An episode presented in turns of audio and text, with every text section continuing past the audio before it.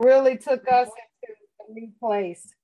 So I want to welcome you this morning to the Scribal Conservatory Arts and Worship Center. We're going to go ahead and really jump right on in. We're going to be talking about um, exploring the life of God.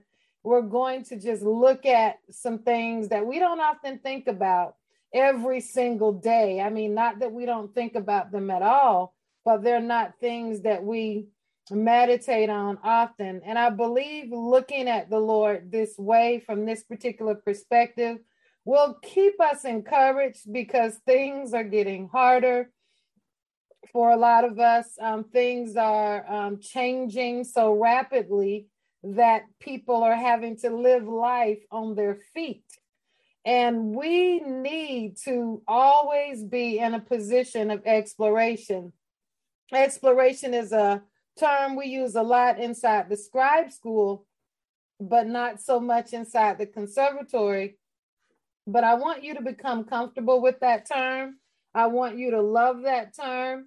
Um, I was talking to someone recently and they were telling me about their conversion story, how they came to the Lord. And I, I said to them, I said, it's a wonderful story. I enjoy hearing stories like that. And and it was just beautiful talking to them because 30 years later they're still in a good place of recognizing who is at the center and they're not religious with it. You know they were raised in the church but god kept them in such a way that the church system the machine it didn't hit them. It didn't um consumed their lives to the point where they couldn't see God. And I love that because sometimes our spiritual things, it's not just church that makes us religious, but it's sometimes the weird, spooky things that Christians do that are really over the top and unnecessary that can also make life seem so religious. But the thing about God is, is that God is not a religion. And I hope that we're able to see that He Himself is just God. And when we look at His life and when we explore how He responds to things, we see Him differently. One of the things that I really want us to understand is that God really is a spirit. So when we understand or see Him from a spiritual perspective, I don't want us so much to start seeing Him like, um, some supernatural ghost on a television show that we watch, but just the presence of goodness, the presence of um, strength and power, the presence of a force in our lives that work through that works through love. I want us to see him as an extension of ourselves, but to begin to see him far beyond our own humanity. And it's hard because we're in human form right now. But if God is a spirit, we are spirit too.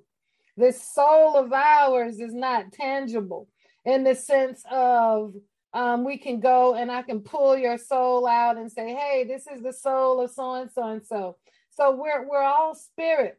And it's just a beautiful place of seeing God meet us from his spirit to our spirit to what he has created. So this is going to be fun. I'm not real sure about where we're going to go. I have an outline. This has been on my heart for a while. It's really born partly from the dream course that I've been doing in the Dream Writers Academy, but it is extending into something that I am really enjoying right now. And the more turmoil I find that life brings us into, the more this teaching just begins to jump out at me. And I hope that you're going to be blessed by it this morning as well. As well. So this is just part one, and hopefully we'll be continuing at least for a couple of more weeks on exploring the life of God. So I, I want to just throw this out there, and this is a question, and you can respond in the chat. But have you wondered who God is beyond what we want from Him, beyond what He has done, beyond the various covenants we've studied about, beyond the people he called, beyond what he has done for you, what he has given you, and oh, and all the other things we have that concerns us with about how God serves us. Now, I want to just say, I want to point out real, real quickly that God wants us to need Him. He wants us to depend on Him. He wants us to um, to to turn to Him at every single turn. But listen, I just got to say this: Have you ever thought of Him just as God? What you doing? You know, God, what's going on? Why'd you do that? Why you show up like that, God? What does your life looks like? You know, when people ask me about my life and they ask me what is it, you know, that that drives you, over the years I've trained myself not to answer that question with what I do.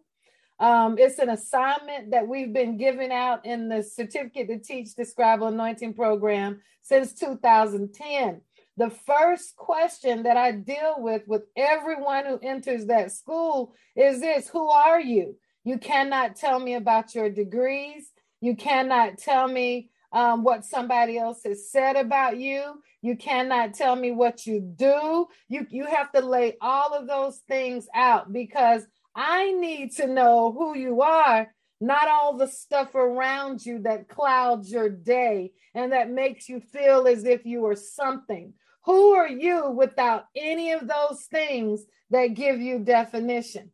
So we want to begin to look at life like this. We want to begin to look at God like this. And we're talking God. We're talking the God who wants to reveal himself to us.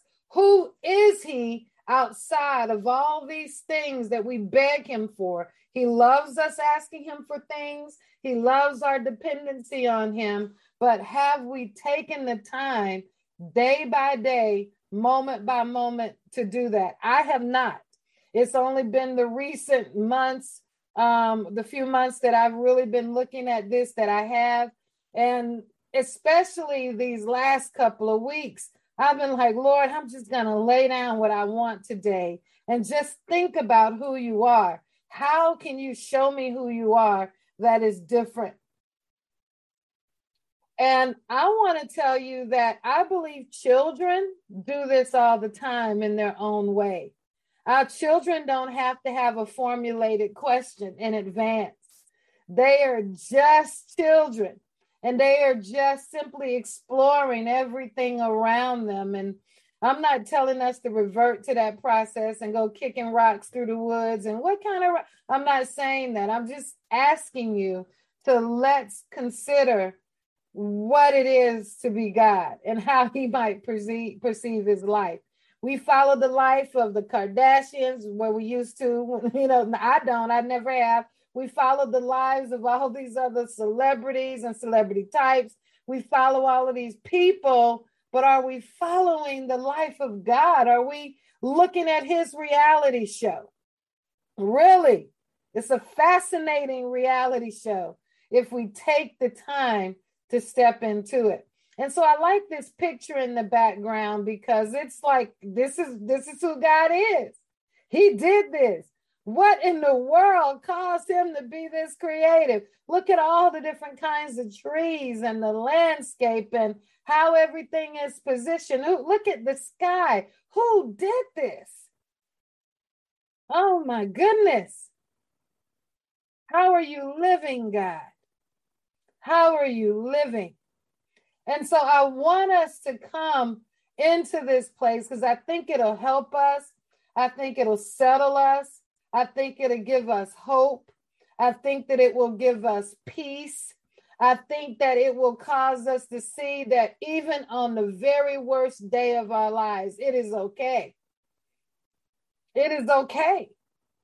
It's okay. Even if it doesn't work out in my favor, it's okay. Even if it's my last breath, it is okay. How can we get there? Oh my goodness, how? And we're going to talk about people who got there in, a, in future sessions of this. We're going to talk about that, that because I noticed some things about a few people in scripture that caused me to understand that they knew the life of God. I want you to know that God's life is eternal. That's one thing that we're going to look at as well. The life of God is eternal. Oh, I'm very grateful. And I want you to be grateful too. Have we considered his life not simply in light of our own existence, but within his own merit, within the within the merit of the life that God has lived and is living? Mm. I want to just share these four points. God is omnibenevolent. It means that he is all giving and all good. I'm not sometimes so convinced that we understand that. I know that for years in my life, I was always waiting for God to punish me for something that I'd done. I was always looking for um, some type of violent rebuke, a snatch, a pullback. It was just the way that I was raised in the gospel. And some of you probably were raised that way too. And as a result, there was this fear, and it made it impossible for us to see God as omnibenevolent. But the scripture tells us God is love. It tells us taste and see that God is good. It tells us that, that God will never leave us or forsake us. It tells us that God is comprised of all of these fruit of the Spirit. It tells us all of these things about God, but for some reason, we still perform. We still perform as if we have to prove to ourselves that He is capable of loving us, of being with us, but He is omnibenevolent, all giving, and all good. Oh, wow just the Lord's word love is, um, you know, we use that word in an American context and a hum- humanistic context, which it, it which really is that is not fair to the gospel message because that's not how God loves us. He loves us in um, ahava, in a covenant of marriage. He loves us in a place of sacrifice where He gives and He gives and he gives and he gives and he keeps giving, even though nobody believed that it was going to rain. Even though women and men were mixing with angels and he had to come and, and destroy the world. He was crying out, Look, come to me. I'm building an ark. I got to start over. This thing is going haywire. It's not how I planned. And you hear him say, I regretted making man. How do we consider God? His testimony of his suffering, his testimony of how he has overcome. We don't think of God that way because we think that he doesn't feel.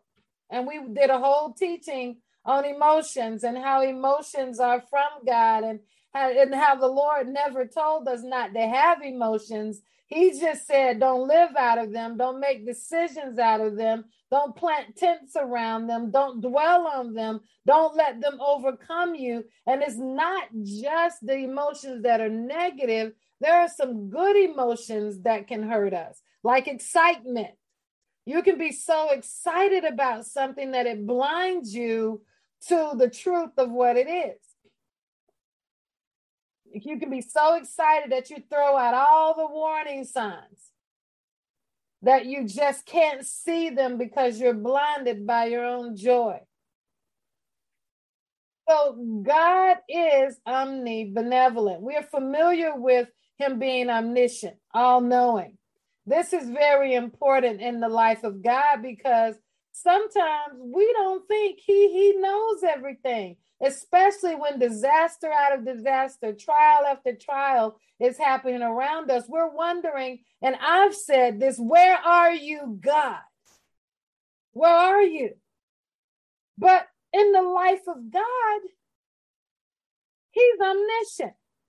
There is nothing He does not know. There is nothing He is not aware of. There is nothing that is a surprise or a shock to him. Nothing. He's omniscient. He's also omnipotent, all powerful. Oh, all powerful. Some of us believe he's all powerful. And because, again, of how we were raised and different things like that in the gospel, we think that power is for punishment. We think that power is for judgment only. We forget the power of forgiveness. We forget the power of grace. We forget the power of mercy and we turn all of our attention to God's going to get you.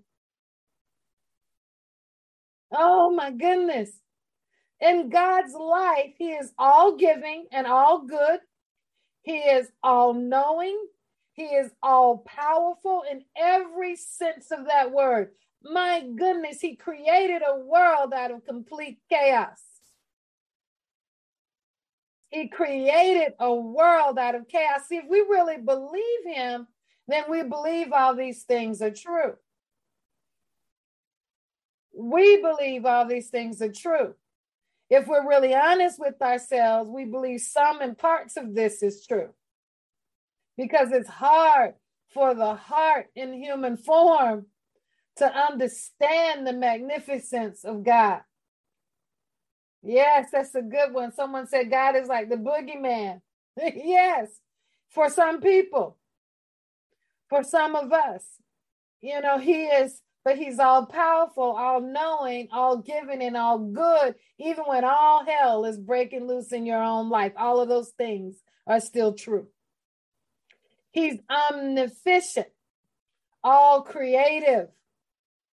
We love that word when it comes to songs, when it comes to dancing, when it comes to admiring nature, those beautiful pictures I shared with you just a second ago, when it comes to our own creativity, we get that. We get that, but he's also strategically creative. He can take a crooked line from the last 30 years and he can make that line so straight that you wonder if it ever had a crook in it. He is all creative all creative, all creative. Everything that is creative is creative because God is creative. He's omnipresent. And it's not just God is here, it means God is everywhere all the time. Even in horror, God is present all the time. He can't be all knowing and not all present. It just it doesn't work like that. And not all present. Omnipresent means he's everywhere. I just, you know, one thing that I do personally, but that's a whole nother teaching, but I'm going to share this. Every time I take a breath, something, well, not every time, but sometimes when I take a breath, I think about how we don't know where the wind is coming from or where it's going. But I do know if somebody sucked all the air out of the room, I would drop dead. I believe that, you know, we would all drop, we couldn't survive. And I see the wind as the breath of God around us. I see it as such. Without the air that we breathe, there's no oxygen in our blood. It's just, you know, everything, God is everywhere. So I see the wind in many ways like the presence of God, just in the natural realm. It's kind of a good way, at least for me, to think about it. Think about him as the wind. There is, we share wind with everyone around the world. There is no animal, there is no plant, there is no person that we are not sharing the wind with, the air with at this very moment. Think about that. Absolutely. We're connected through breath. We're connected through breath. What is this life of God like that He has put all kinds of things together like this? I think it would help us sometimes to just stand outside and look up to the sky and just be, my God, thank you. This is all you. This is all you. This is all emanating from your spirit. This is all emanating from your will. This is all emanating from your hope for us. You have all of these things working for us in our humanity right now. Spirits, spiritual man doesn't need that kind of breath. We have a different kind of breath in our eternal place, in that eternal presence that we have with Him. God's life presents these truths in every expression omnibenevolent, omniscient, omnipotent, omnificent, and omnipresent. I just, I just love this. I want to go real quick to Job 38. And I just want you to um, walk with me. We're going to get to our main scripture later, but I want to share this with you now.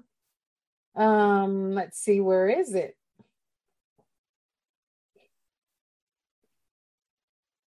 Give me one second. I'm going to pull that up, find out where it is, and we'll go there. It's so important for us to be able to tap into the presence of God, to know what He wants for us, to be able to see through fresh eyes, because sometimes the cares of life clouds us so much that we can get lost in. Um, here it is. Here we are. Here we are. I hope you can see it. Can you all see the passage of scripture? I had to go and change my my pages. If not, I'll flip to it. Let me see if I can get there. Hold on. Just make sure. Okay, yeah, that's it. Just want to make sure you can see Job 38. Here we are. So, no, that here it is. Job 38 is right here. I just want to read this. I'm gonna I'm going to read it from the Amplified Bible this time because I think there's more meaning there. And I just want to say this about the Bible and reading. Sometimes I go through multiple, multiple translations. That helps. Um, I think we need to see it in different ways. But when I'm studying, hardcore studying, I go back to the New King James and the King James for word studies and things like that. Because though there are more references, more opportunities for clarity, we can get um, the Greek, the Hebrew, the Aramaic, whatever you need, you can get with those. Amplified is good, but sometimes the wording is different. I just like what the Amplified has to say. Now, why is this important? Because sometimes this is one of the best examples in the scripture of the Lord revealing who he is, of the Lord saying, This is how I live my life, of the Lord saying, We focus on this passage so much about Job's situation, but when you really begin to say, God, I want to know what you're experiencing, I want to know how you feel about things. I want to know, Lord, what you're expecting. Job is also that book because you get to see how outraged God was about Job's doubt for him. And Job was going through what we would call through today an enormous trial, an enormous tribulation. I mean, all his children was dead. He lost his job, so to speak. Everything he owned was in ruins. His body was infected with with all kinds of disease. And I know that in in theology, there's debate over whether this is an actual story or whether it's just um, a wonderful story that proves things of God. So I want you to know that that conversation is out there. I like to look at this as a situation that really happened, you know, and that's what I'm standing on as far as this, because I think, and when I say what really happened, I'm not saying everything that Job went through may have been the way it's written in this particular book, but you do need to know that there's a lot of debate in the theological realm, evangelical and charismatic. It doesn't matter. Lots of debate over whether this story was um, a parable or whether this story was actually something that took place. But we're going to treat this as a true story. And we're going to put ourselves and our lives in this story right now. And we're going to also see God from the perspective that we need to see God because I hear a lot of people claiming they're Job, where you can't be Job. Job is Job, and Job was Job. We can only be who we are, going through our circumstances and situations where we are. And we need to own that particular part of it. We're not like him in that way. But suffering is suffering, regardless of how you're suffering and who is suffering. Grief is grief, no matter how much grief you have, it's still the same emotion. What you're going through in your grief is the same emotion someone else is going through in their grief. The only thing that's different is the circumstances. So we should be able to empathize with one another just based on what those things are. Sorrow is sorrow. You know, um, joy is joy. It is what it is. You know, so we are in this place when listening to this story about Job. So we know everything that happened to him. If you don't, I want to encourage you to go back and read the story for yourself. But by the time you get to Job 38, the Lord is responding to Job's complaining. And we all have complaints. When there's pain in my body, I'm crying out to the Lord. When there's sorrow in my heart, I'm crying out to the Lord. We're supposed to do that. You know, Job had a relationship with the Lord that he felt comfortable enough to begin to question the Lord. There is no reason why you can't question the Lord. There is no um, death lightning strike that is going to come to you for questioning the Lord. For Job, that was part of his process. And without all of the complaining, without all of the trouble, without all of the real raw emotion, would he have ever gotten a response like this from God? Oh my goodness. Would he have ever gotten such an amazing response? Because look, this is what God said. Now, everybody sees this as a rebuke. I don't necessarily see, I see it as loving guidance and correction with firmness. That's how I see it. But I see God as taking this opportunity to share his heart. Remember, we're talking, I'm talking about Job, but we're really looking at the life of God. So this is what God says to Job. Job 38, he said, Then the Lord answered Job out of the whirlwind. Oh my goodness, I'm going to stop right there real quick. So this is the Lord. This is God. This is his life. And so he presents himself because remember, God is a spirit. So, how would a spirit, a pure Holy Spirit, present itself to his people? Because he could have taken on a human form, he could have sent an angel, but he decided to appeal to Job in this time in a whirlwind.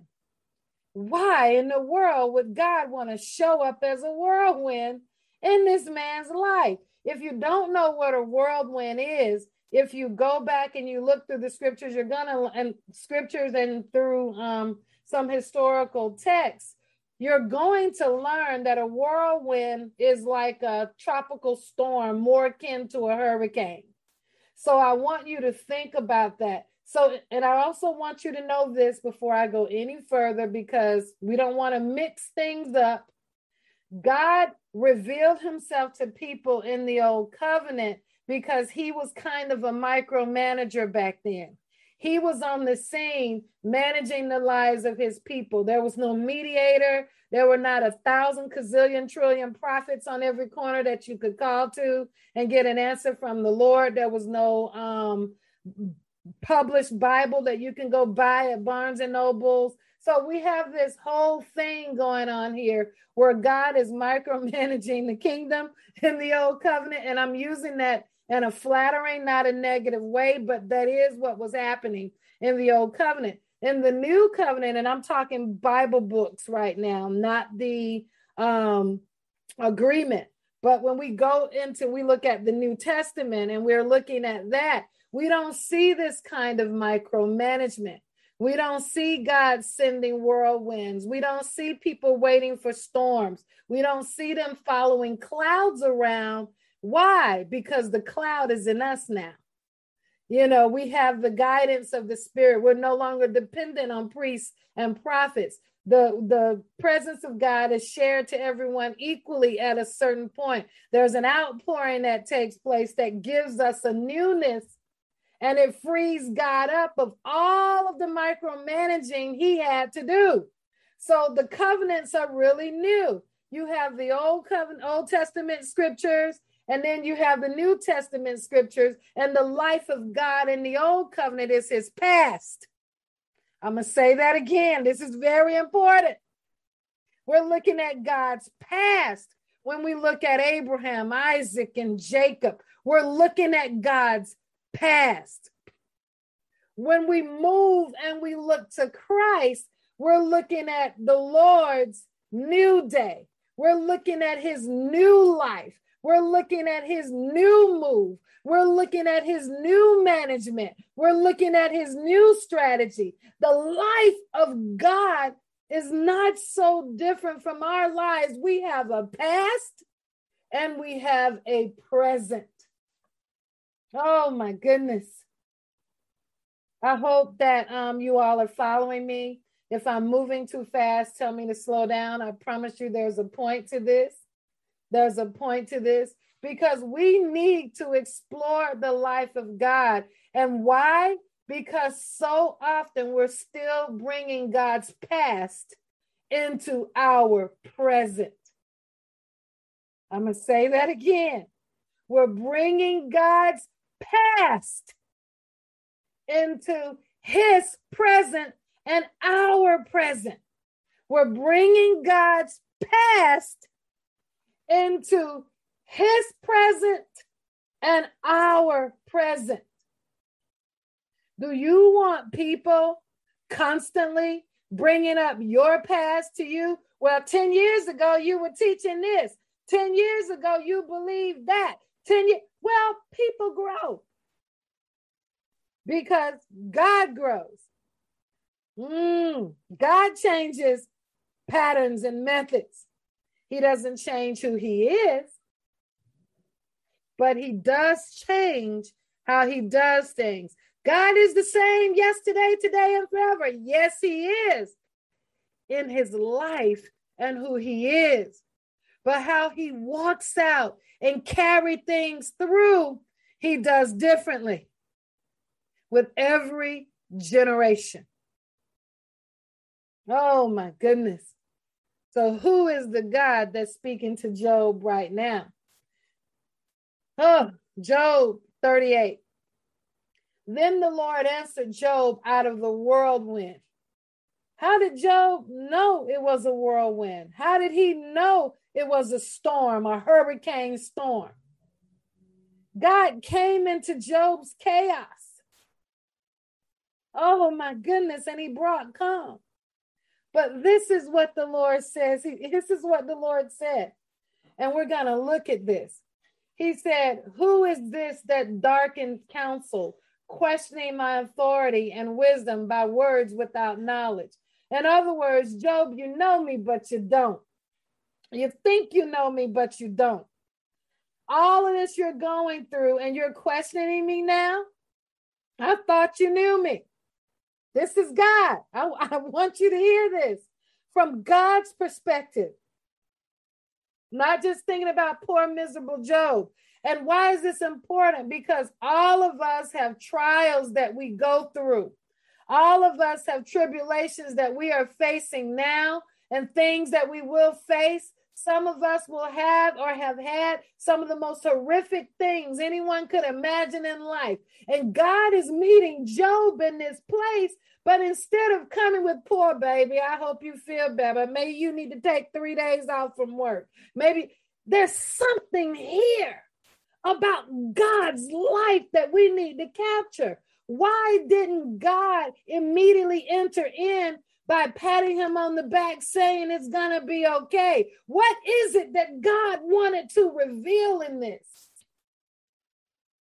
Job has 10 children that have died. His wife is turning on him. His body has pus and sores. His friends are starting to question his authority. Why you, you know, are you sure you with God, Job? Because man, you looking bad right now. I mean, that's where they're at. But here you have God not addressing any of it.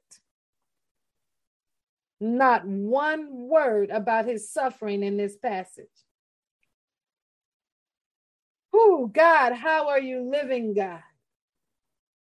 Lord, how are you living? To people today, oh, you cold, you too hard. You how are you living, God? This is what God is saying. Who is it that darkens counsel, questioning my authority and wisdom by words without knowledge. Do you really know me? That's what he's saying. Now gird up your loins like a man, and I will ask you, and I will ask you, and you instruct me. Where were you when I laid the foundation of the earth? Tell me if you know and have understanding. Who determined the measurements of the earth if you know? Or who stretched the measuring line on it? omnibenevolent, omniscient, omnipotent. I, I want you to see what he's telling Job. Who determined the measurements of the earth, if you know, or who stretched the measuring line on it? On what were its foundations fastened, or who laid its cornerstone? That right there is a whole message by itself.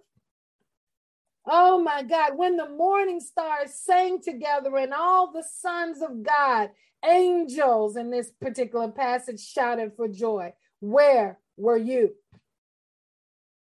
You don't know me, Job. Not really. I'm trying to take you into a place of peace and shalom. I'm trying to reveal a bigger story of my life to you, Job. I'm trying to show you, Job, how to live for me how to prove me, but you've taken your focus off of me, Job. You're not asking the right questions. You're asking me why you're suffering. You're not asking me, who are you, God? And how can I be demonstrated in your life right now through what I am suffering? God, right now, how can you demonstrate to me who you are? How can I tell your story through what I am suffering right now? That's the question Job should have been asking. Job, who enclosed the seas with doors and burst it forth and went out of the womb? Who did that, Job? When I made the clouds its garments and thick darkness its swaddling band. Oh, I did that, Job. I know everything. I know everything. I know everything under the sea. I know everything deep, deep within the core of the earth. I know everything, Job. I know everything about you. I even numbered the hairs on your head, though they shed and grow back. I've numbered every one of them from the time you were formed in your mother's womb. And even when you're drawing your last breath, Job, I, I know about that. Oh my God. When I made the clouds his garment and thick darkness his swaddling band, and mark for it my appointed boundary and set bars and doors defining the shorelines. And I said, This far you shall come, but no farther. And where is your and where and here your proud waves shall stop.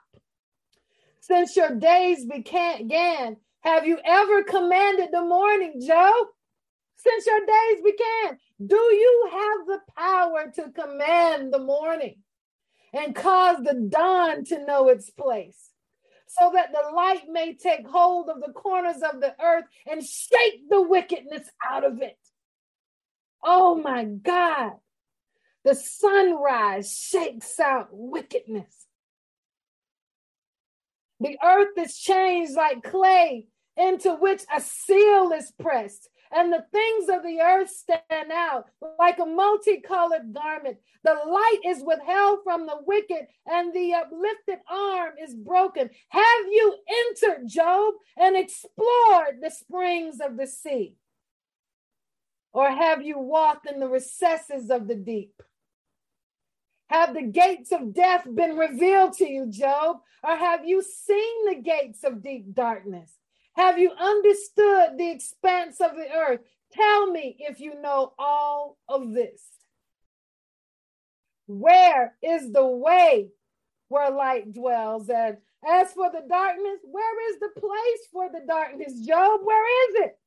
That you may take it as territory, take it to its territory, and that you may know the paths to its houses. You must know since you were born then, and because you are so extremely old, Job, I guess you know everything. This is what God is saying to him. Oh, you know everything, huh? You, you think you know everything. What about me, Job? I know everything. This is what God is saying. This is the life that I live, Job. I'm going to read it to you, some passages different in a minute. I want to show you something. He says, Have you entered the storehouses of the snow? You mean there's a treasure house in a snowflake? And we know that's true because people have microscopes now, many microscopes, and they can zoom them in on a snowflake and they see immaculate design. Snowflakes are not just chunks of ice falling from the earth. Every snowflake has a different pattern. It's amazing. Or have you seen the storehouses of the hail? God is sharing this for a reason, which I have reserved for the time of trouble, for the day of battle and war. Oh my God, a snowflake, hail, battle, war. Oh my goodness. Where is the way that the light is distributed, or the east wind scattered over the earth? Who has prepared a channel for the torments of rain and for the flood, or the path of the thunderbolt? I have, Job, to bring the rain on the uninhabited land and on the desert where no man lives, to satisfy the barren and desolate ground and to make seeds of grass sprout. Has the rain a father, Job? or who has begotten the drops of dew? Out of whose womb has come ice, Job, and the frost of heaven? Who has given it birth? Water becomes like stone and hides itself, and the surface of the deep is frozen and imprisoned. Can you do that, Job? Can you bind the chains of the cluster of stars, Pleiades, or loose the cords of the constellation Orion? Can you lead forth a constellation in its season and guide the stars of the bear with her sons? For those of you who wonder where all the things about the galaxy, the Milky Way, listen. Do you know the ordinances of the heavens? Or can you establish the rule over the earth? Can you lift up the voice to the clouds so that the an abundance of water will cover you? Can you send forth lightning that they may go and say to you, Here we are? Who has put wisdom in the innermost being of man or in the layers of clouds or given understanding to the mind of man or to the heavenly display? Who can count the clouds by earthly wisdom or pour out the water jars of the heavens? When the dust hardens into a mass and the clods stick together because of the heat. Can you do that? Can you, Job, hunt prey for a lion or satisfy the appetite of a young lion when they crouch in their dens and they lie in wait in their lair? Who provides prey for the raven when its young cry to God and wander about without food? Oh my God. This is profound. But what's even more profound is that in the life of God, he's thinking of how to do all of these things. In God's life, he's figuring out how to lay the foundation. He's figuring out how to determine the measurements of this and that. He worked all of this out in his life. He's the ultimate mathematician, the ultimate scientist, the ultimate medicine man and healer. The uh, everything here. He the life of God. The life of God is so creative, all omnificent, that here he is telling Job that you have the mind that I'm giving you, Job? But you never even considered how I came up with all that I have, all that I've already done. And here you are worrying about this one thing. You don't understand that I am eternal, Job, and so are you. Oh my goodness. God's life. He's trying to cause us to see that our life is His life. Oh my goodness. He's trying to get us to see that our life is His life in the measure that we've been given it. And He said, Look at me. People have betrayed me, turned their backs on me. They've cussed me. I made all of these people and they left me with eight on a boat and only one was mine. Oh my God. All the people in the earth. And he called one Noah. And Noah brought up seven of the people with him by default. And here we are complaining because only two people came to our meeting. And God is trying to introduce us to his life and bring us into his life. But we're not getting it. Oh my God. It's just amazing when we look at God and his effort and the things that he is setting before us. When we look at how he lives and how he has endured being rejected for eternity, really, in the lifespan of humanity. But there he is. Look at this. All giving and good in spite of. All knowing. And all he wants is for people who will be all giving and all good through Jesus. All knowing through the measure that they have been given all powerful in their area of release and their area of positioning in the earth, omnificent in the areas that they are called, omnipresent everywhere that they can be in the measure of their humanity right now because our human form limits us from being one with God in its totality. God's life presents these truths in every express expression. Oh my God, image and likeness, likeness and image. You know, I, I often tell people, you know, I, I have no problem with with teachings on self-care and wellness, but at what cost? Don't be angry with me. It's a problem when we can't advance into God's likeness. That's why I don't teach those things because right now they have become a crutch and a problem to the body. And people spend three and four years trying to get together something that they are supposed to overcome. We have to put our past behind us in order to move forward. Everything can't be made sense out of.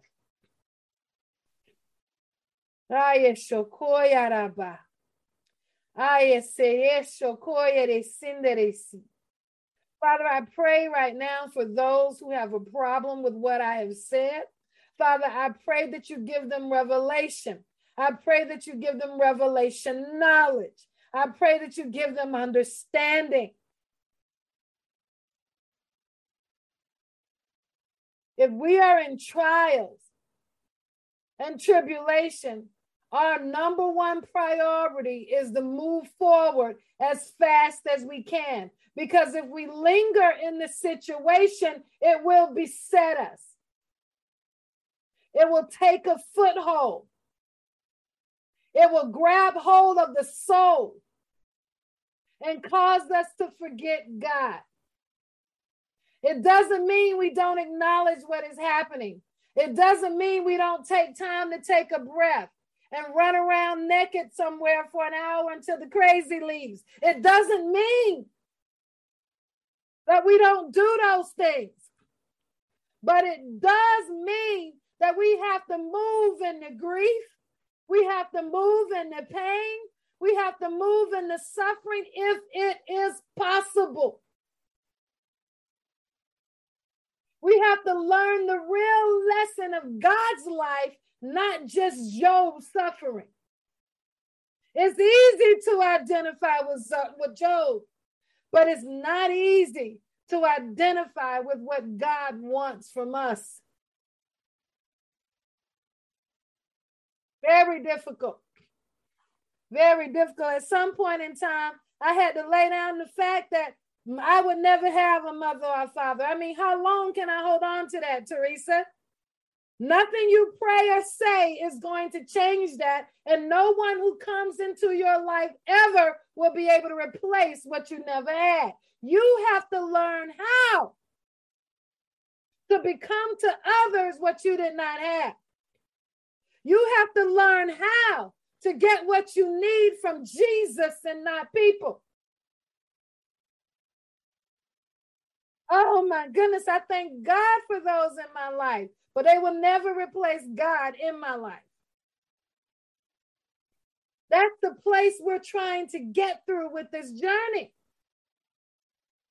Every place of hardship needs to be filled with the very life of God that He gave us. Oh man. I just hope that this is helping. I want to read you um, uh, one, one or two scriptures. It says this Psalm 77 and 18. It says, um, The sound of your thunder was in the whirlwind, the lightning lit up the world, the earth trembled and shook. When you're going through your trial and your tribulation, your earth is being shaken. You have to find the voice of thunder in the whirlwind. We have to enter into the life of God that says, Job, you can't do any of this, but I can. Because it's my life. My life in you, Job, is to find and show you the path that needs to be taken. Oh my goodness. I'm showing you the path, Job. Enter it. Oh my goodness. Moving on. Second Kings. As they were going along and talking, this is Elijah and Elisha. As they were going along and talking, behold, there appeared a chariot of fire and horses of fire which separated the two of them. And Elijah went up into a whirlwind in heaven. This is for those who thinks the whirlwind and the old covenant always had to be bad. God is able to take us up in his whirlwind. But listen, this is the importance today because remember, the whirlwind was God's past. The whirlwind was God's, the Spirit of God in the earth manifesting as God micromanage things. In this day and time, the whirlwind is in us. We have access to the Holy Spirit at all times. At all times. You do right now. Yes, you do. Yes, you do. You have access to Holy Spirit right now. That whirlwind is, is in us. When chaos comes, that whirlwind, when we are rooted and grounded and being strengthened, that whirlwind should be blowing like it has never blown before because the very life source of God, the life that God lives, is within us. I hope that you all are hearing and understanding this part because we're still going to be building. What can we learn about God? Hold on to and commit to remembrance through these truths. Why do we need to rethink embrace anew the life of God. Because if we can understand the life of God and his capability, we can better understand what we have on the inside of us. Because the life of God is not just his breath, it's who he is in us. Who are you, God, in me? A whirlwind is a controlled type of hurricane. In God's life, this was one of the ways he chose to manifest his presence. God is the spirit. Oh my God. And he's trying to constantly bring us in a new place. Yesterday was hard, God. If that's what you're saying, today is a new day. Today is a new day. Holy Spirit, the Spirit of God within me. Today is new. Renew your spirit within me. Pray prayers that will be effectual. Pray prayers that will release what is already in you. Get with people that can help you release your own inner whirlwind. Because if you're waiting to be caught up in a whirlwind, you're waiting on what you already have. Oh my goodness. God's testimony is the intentional and specific revelation of himself to humanity. God's testimony is the intentional and specific revelation of himself to humanity. But most people are waiting for the revealing of God through a prophetic word from someone else. Or they're waiting for the revealing of God through a prophetic word. They just waiting to hear God. Let me hear God. Let, let, let. Oh my God.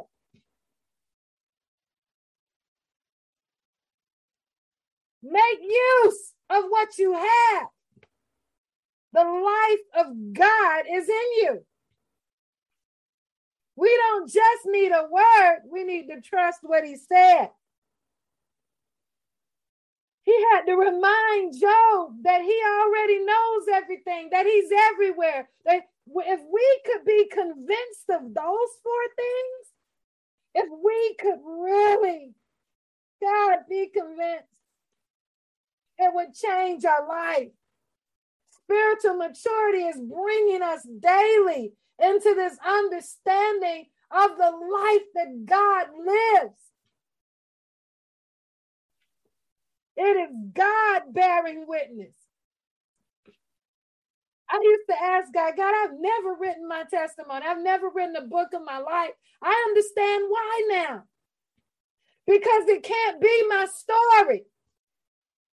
It has to be a testimony to the life of God because if all I am doing is recounting my past, how is that revealing Christ today? Oh my goodness. Oh my goodness. God has a past and a present. I want to go to our last passage, First John 5, if you have your Bibles. I'm still a big supporter of um a big supporter of you all using your printed Bibles. I do. I study with my printed Bible. I don't just say I read stuff online. If you see a lot of highlights and stuff, it's because I'm thinking on my feet. I'm sitting in the waiting room reading passages of scriptures if I'm at an appointment. Um, if I'm sitting upstairs or laying and I get a thought in the night, I'll wake up and highlight a passage. If I'm reading something, but mostly I try to use my physical Bible. I'm less distracted. I'm more at peace.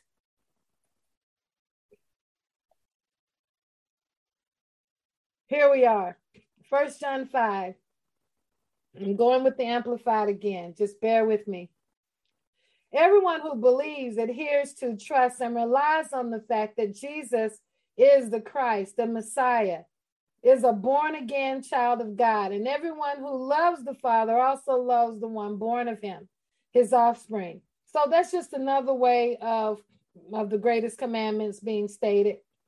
Because if you love God, then the other one, you know, the other thing is loving God, and it all points back to loving one another.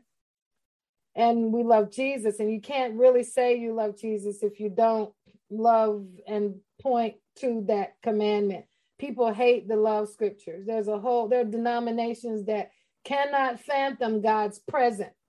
They always want to relate to God's past, and it's killing the body of Christ. God's past is all they care about. They cannot reconcile the two. So that's okay as long as you can reconcile it. Because this is, we're talking conservators and we're speaking conserving what is important to God, right? So we know better. We don't have to enter into living in God's past because He doesn't want that part of His past recounted into the present because it messes things up. We can talk about it, we can love the whole word, but we have to recognize what, what Jesus has done. So, verse 2 it says this By this we come to know, recognize, and understand that we love the children of God when we love God and obey his commandments, orders, charges, when we keep his ordinances and are mindful of his precepts and his teachings.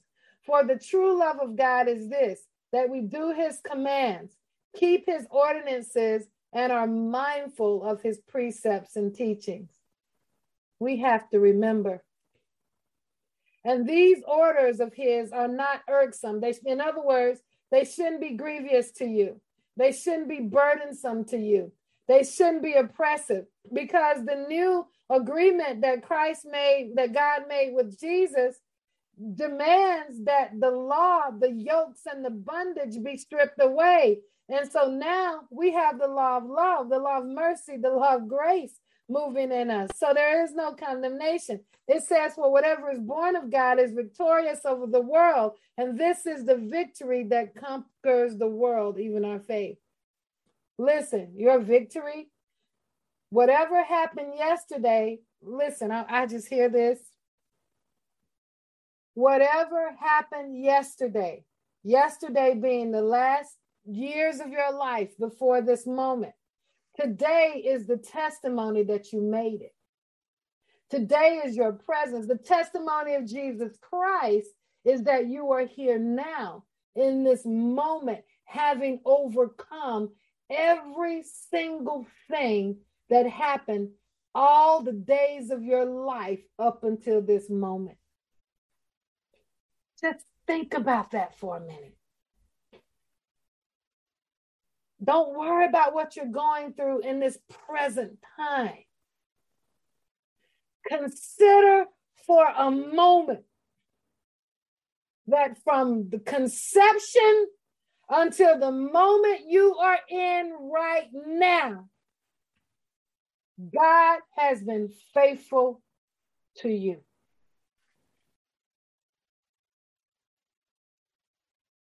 Mm. Think about that. Hold on to that. If you wake up in the morning, say it again. All the years of my life up until this moment, you have been faithful to me. You have proven Job 38 in my life. Now, your victory becomes a part of God's life story.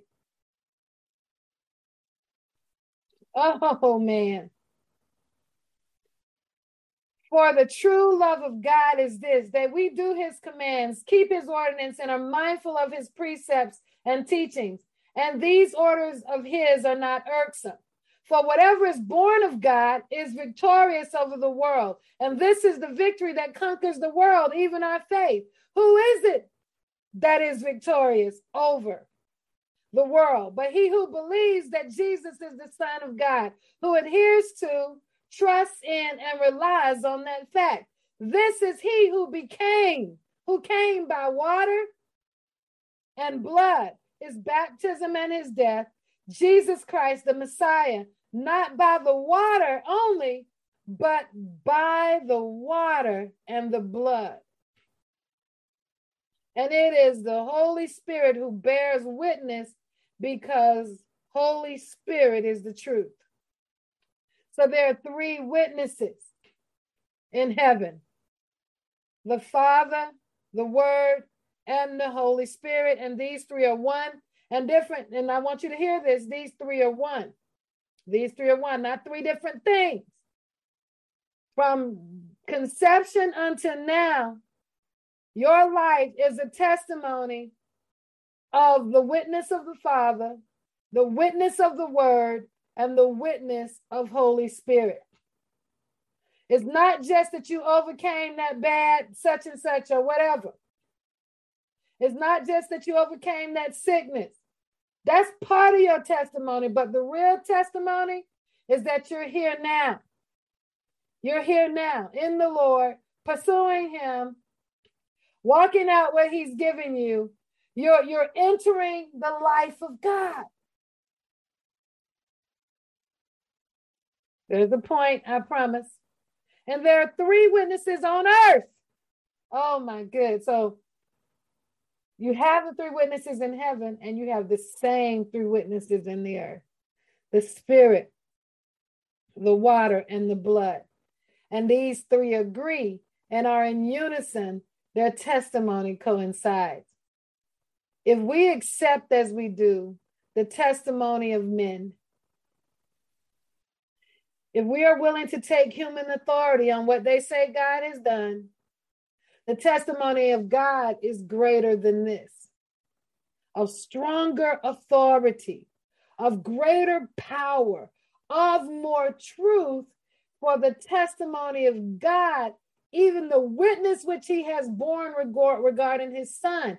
He who believes is the son of God, who adheres to, trusts in, and relies on him, has the testimony possesses the divine, divine witness or attestation within himself. He who does not believe God in this way has made him out to be and represented him as a liar because he has not believed, put his faith in, adhered to, and relied on the evidence that God has borne regarding his son.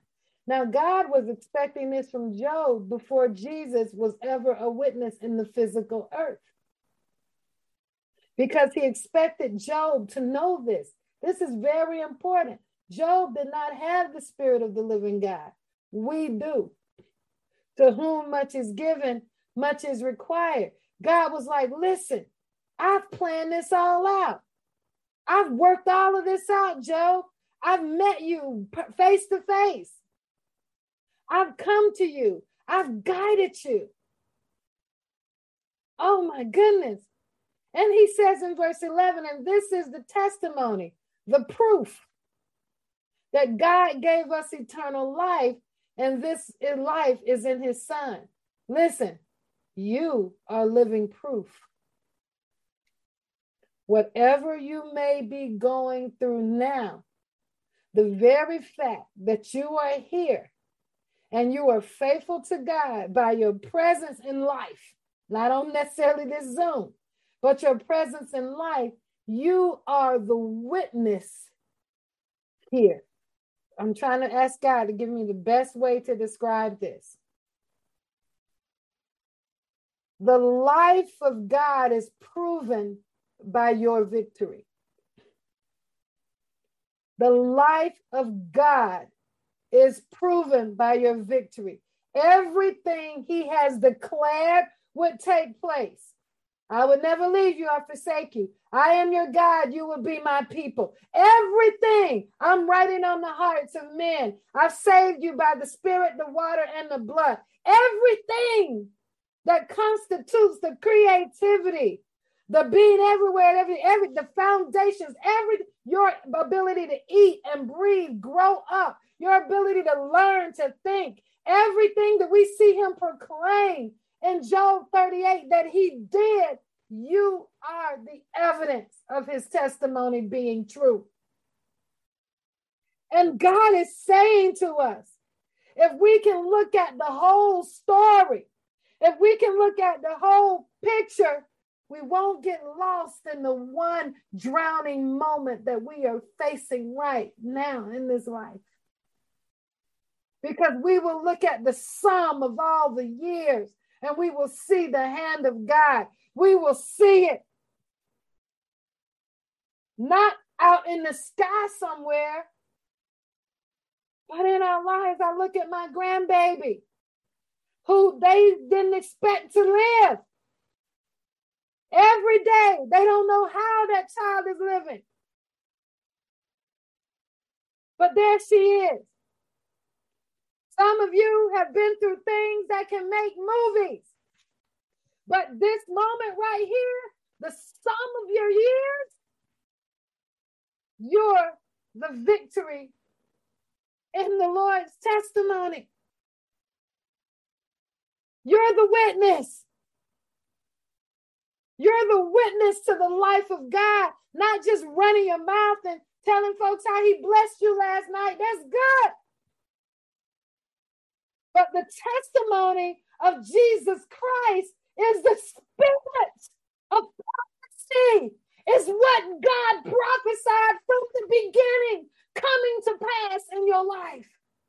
It's not the car. It's not the new house. It's not the keys to this and that. It's not the job. It's not the famous person you bragging about that you got to talk to on the phone. It's none of those things. It is Him.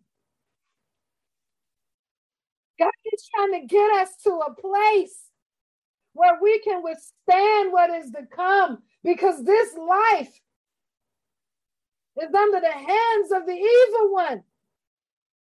Satan has rule over this world right now, but he doesn't have rule over you. Everybody here needs to say, I'm a witness to the life of God. Oh, man. Let's go back to Job 38 and we're done. When you read this again, I want you to hear this in a different way. Verse 4 I laid the foundation of the earth for you. Don't you understand that? I determined the measurements of the earth so that it would sustain itself. I stretched it out to make room, make sure there was room for you, Teresa. I used gravity to hold the foundations of the earth in order. I even laid the cornerstone that causes the earth to pivot on a trajectory that it can't fall out into nothingness. When the morning stars that I created sang together, I saw Teresa in my holy imagination, the angels. I saw them in the natural. I shouted for joy because they went into worship because they understood what was happening. I closed the sea with doors so that you wouldn't drown. And I made sure that I put stuff in the sea that you could eat. And when it burst forth and went out the womb, where were you when I caused the sea to do what it did in the earth? And I did it all for you, Teresa. When I made the clouds its garment and the thick darkness is swaddling band. Oh my goodness, I did that. Because I was thinking my whole life, my life has been about you. I marked everything for its appointed time. I set the bars and the doors and I defined the shorelines. I told the storm that it could only come this far and go no further. And I even watched the waves rise up before me. I saw them proud and stern, and they raised up. But I told them they had to stop.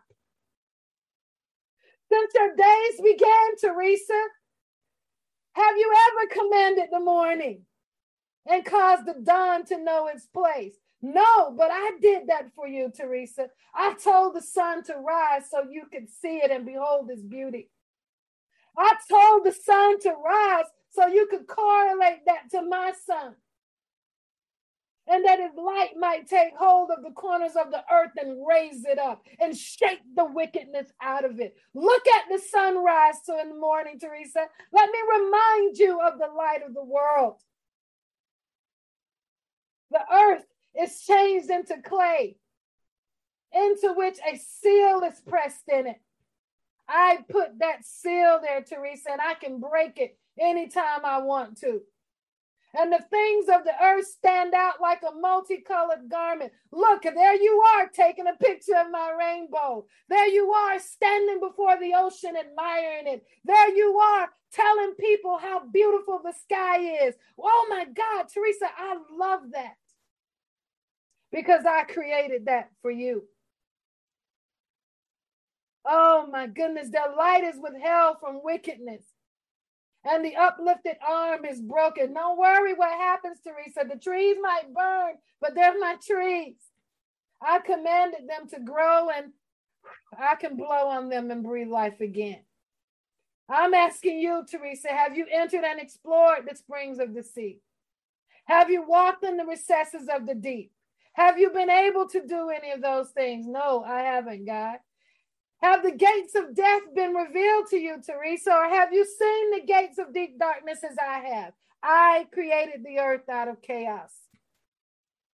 Have you understood the expanse of the earth? Have you? Tell me if you know all of this. Where is the way where light dwells? And as for darkness, where is its place? that you may take it to its territory. Oh my God, the Lord takes darkness to its territory. Where are you that you may know the paths to its house? Do you know where darkness lives, Teresa? Only I know that. You must know since you were born then and because you think you know everything. But you don't, Teresa. Have you entered the storehouses of the snow? Have you seen the storehouses of the hail? I took the time, intricate detail, Teresa, to build the storehouse for a flake of snow. And you want me to believe that I can't take care of your problems right now. If you can believe I did this, Believe that I can take care of you. The life of God is centered exclusively on Him revealing Himself to us. Not so He can show off, but so that we can really be one with Him and know the power that is within us. Father, I just thank you for the life of God and the exploration and the journey that you have us on today. I pray, Father, that you will touch our hearts and cause us, Lord, to move out of our selfish places. And I know when we're going through, it doesn't seem like we're selfish. It doesn't seem like we are, are battling against you. And your presence is so strong, and you want us to be in the midst of that. But Father, I pray that we will take a minute and remember that you are God. That we will take a minute and realize, as bad as this is, God is a spirit. I am a spirit.